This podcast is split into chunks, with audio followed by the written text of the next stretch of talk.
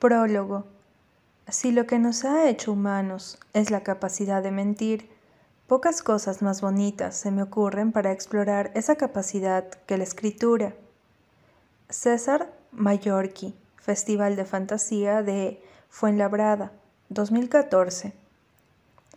María siempre llevaba un cuaderno a todas partes. Escribía cosas en él, pero nunca quería enseñarme qué. Un día me dijo, solo son historias. Utilizamos la ficción para expresar lo que nos quema por dentro, añadió.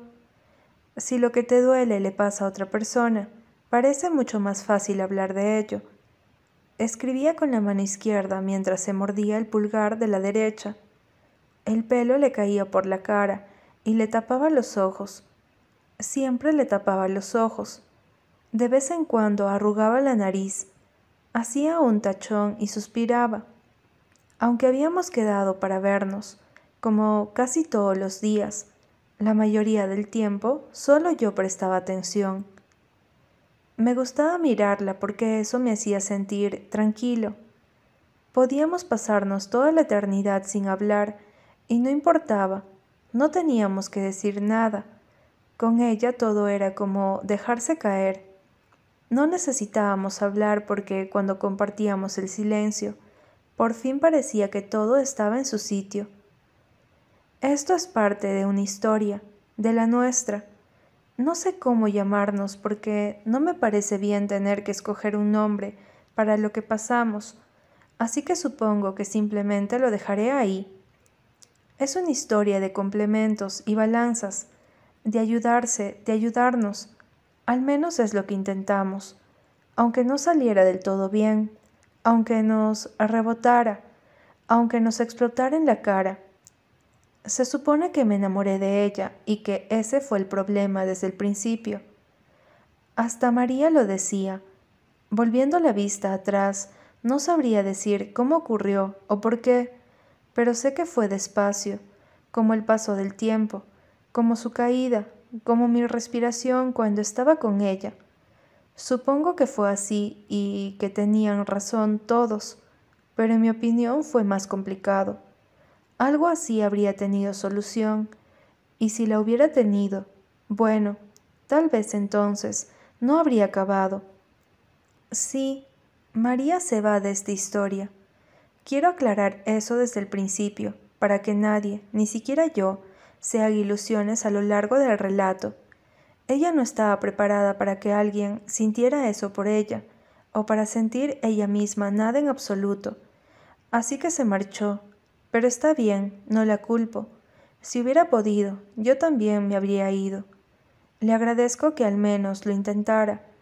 Simplemente me habría gustado que me hubiera querido también. Capítulo 1 Y así vamos adelante, botes que reman contra la corriente, incesantemente arrastrados hacia el pasado. El gran Gatsby, F. Scott Fitzgerald. Todo empezó el 10 de octubre. Conocí a María Gaudet en otoño, cuando apenas llevábamos un mes de clase, y el calor ya nos había abandonado del todo. Tal vez por eso apareció. Sin embargo, la primera vez que la vi no fue entre la gente, sino en su hábitat natural, por el suelo, rodeada de color verde y hojas muertas y ramas frías. La primera vez que la vi, María Gaudet podría haberse fundido con la tierra de una forma que a ella le habría encantado. Ya empezaba a ser frío, a veces muy de mañana o tarde por la noche. Todavía podía verse el vaho escaparse de nuestras bocas como el humo extinto de un dragón dormido. Salí a pasear a Pat, el perro de Anne, aunque en realidad tenía ganas de quedarme en casa, cerrar la puerta y ver qué ponían en el cine aquel finde. Sinceramente, no me gustaba demasiado salir, y menos a pasear a ese chucho hiperactivo, cuando mi hermana se iba a clase de inglés. Lo hacía a menudo, lo de pedirme que lo sacara justo antes de irse. Yo, por alguna razón, Siempre era un poco idiota y le decía que sí. Pat se detuvo junto a mí, obediente, y levantó la cabeza con la boca abierta y la lengua fuera. Era uno de esos perros que son adorables de cachorros y que, de un día para otro, se vuelven descomunales e impresionantemente nerviosos. Lo miré, serio, y me moví despacio para desatarle la correa. Estábamos en la puerta del parque y eran las nueve de la mañana de un sábado. Él tenía los músculos en tensión y me miraba expectante. Solté la correa despacio, pero no me aparté. Me gustaba ver cuánto era capaz de aguantar esperando. Corre. El perro salió disparado y sonreí levemente. Luego empecé a caminar. Me gustaba hacerlo hasta que dejaba atrás el camino principal y los columpios y las mesas oxidadas con tableros de ajedrez pintados y desgastados. Me cruzaba con parejas de señoras que caminaban agarradas del brazo y jóvenes haciendo footing, además de algunos vecinos con sus perros. Por alguna razón, siempre que iba con Pat, me veía en la obligación de saludarlos, aunque no los conociera. No me gustaba mucho hablar, bueno, tampoco ahora. Anne siempre le ha dicho a la gente que soy tímido, como disculpándose en mi nombre pero cuando estamos solos, sigue insistiéndome en que tengo que intentar relacionarme con los demás, aunque sea un poco. He de reconocer que a veces, al oírla, no parece que sea ella la pequeña de los dos. Sin embargo, no es tan simple como eso. No es como si bastara con decir, venga, haz un esfuerzo, para que de repente socializar fuera tarea fácil.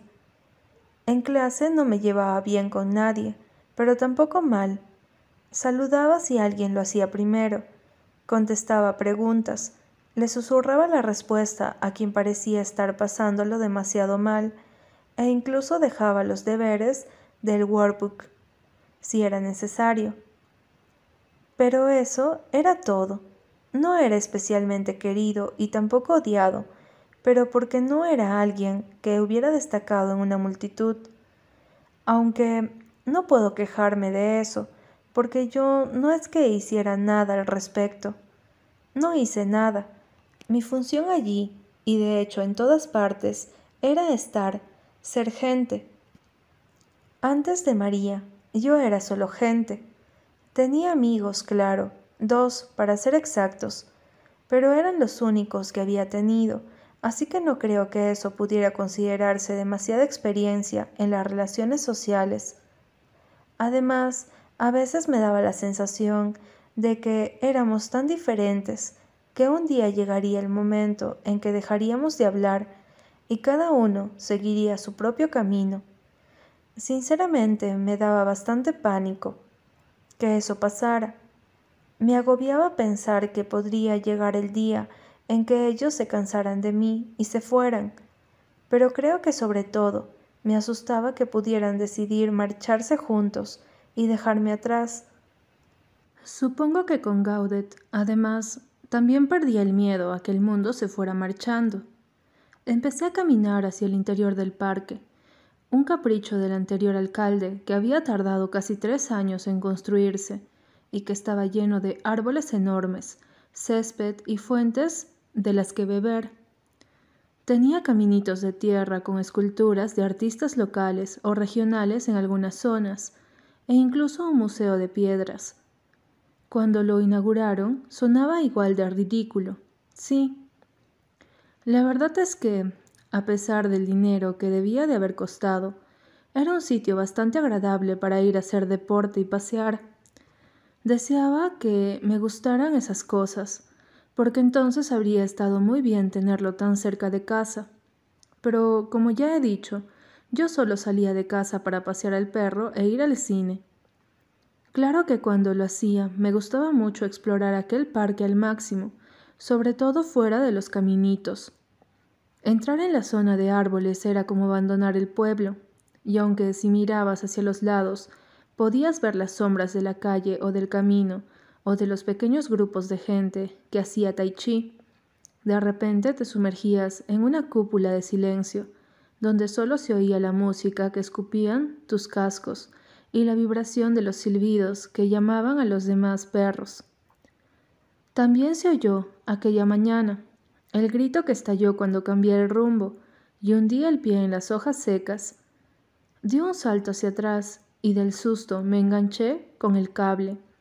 Pegué un tirón y se me cayeron los auriculares al suelo. Era una chica, una chica muy, muy pequeña. Se sujetaba la mano contra el pecho y había encogido las rodillas, como para intentar protegerse. En la otra mano sostenía un cigarrillo que no soltó.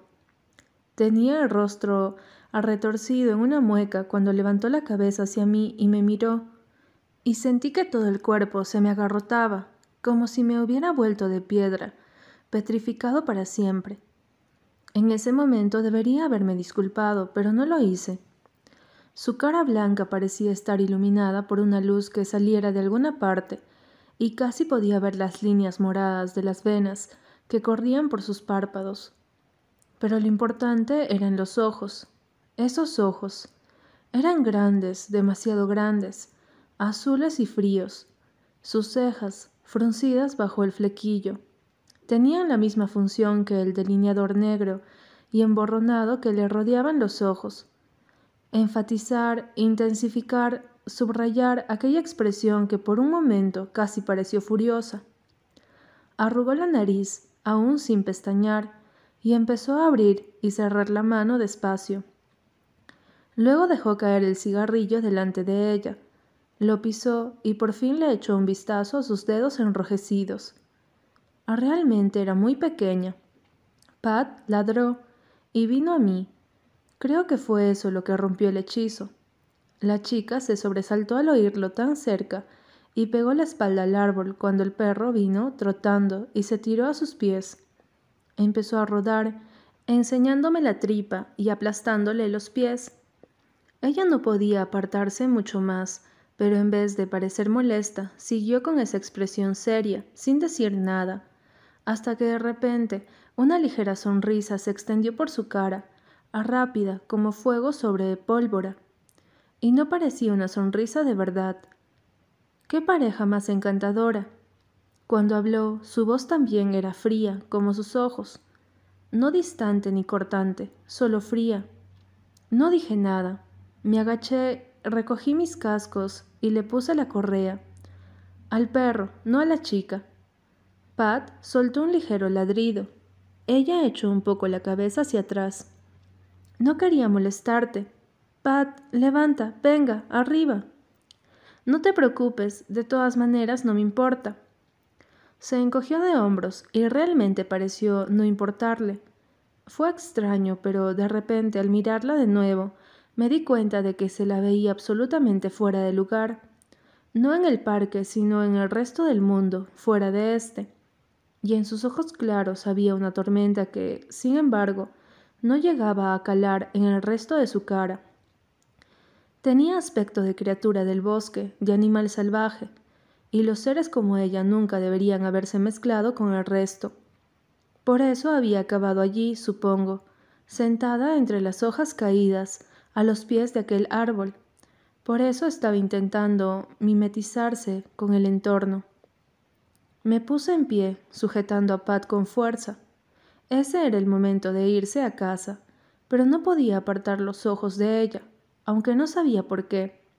No era especialmente guapa, sinceramente, su cara era bastante normal, pero tenía algo. Pat empezó a tirar de la correa, no sé si hacia ella o porque quería irse, y seguí preguntándome qué es lo que hacía yo allí. Ella se revolvió incómoda y consciente. ¿Vas al instituto Henrik Ibsen? preguntó tras unos segundos. Sí, entonces, por eso me miras así, ¿no? Porque me viste allí el otro día. La pregunta me sorprendió. No, indudablemente, la habría recordado si nos hubiéramos visto antes. Aquella fue la más absoluta primera vez de todas las primeras veces que jamás hubieron existido. No te estoy mirando, contesté. Y no te conozco de nada, lo siento, tengo que irme. Retrocedí un par de pasos. ¿No vas a disculparte? ¿Eh? Por pisarme. Ah, sí, perdona, siento haberte pisado. Ya, da lo mismo. Pasaron unos segundos. Ella se incorporó y yo retrocedí un poco más para dejarle espacio. Debía de medir un metro cincuenta y poco, y tenía un cuerpo muy pequeño, como en miniatura, como el de una niña. La ropa que llevaba era demasiado grande para ella y, además, de chico. Pensé que sería de un hermano, su padre o su novio. Se retiró un poco el pelo de la cara, pero no volvió a levantar la cabeza hacia mí. No dijo nada más. Aquella chica simplemente rodeó el árbol y se fue. El perro ladró y volvimos a casa. Y ese fue el primer paso, el de la historia. Aunque sé cómo termina, debo reconocer que no tengo ni idea de cómo voy a llegar hasta el final. Empecemos.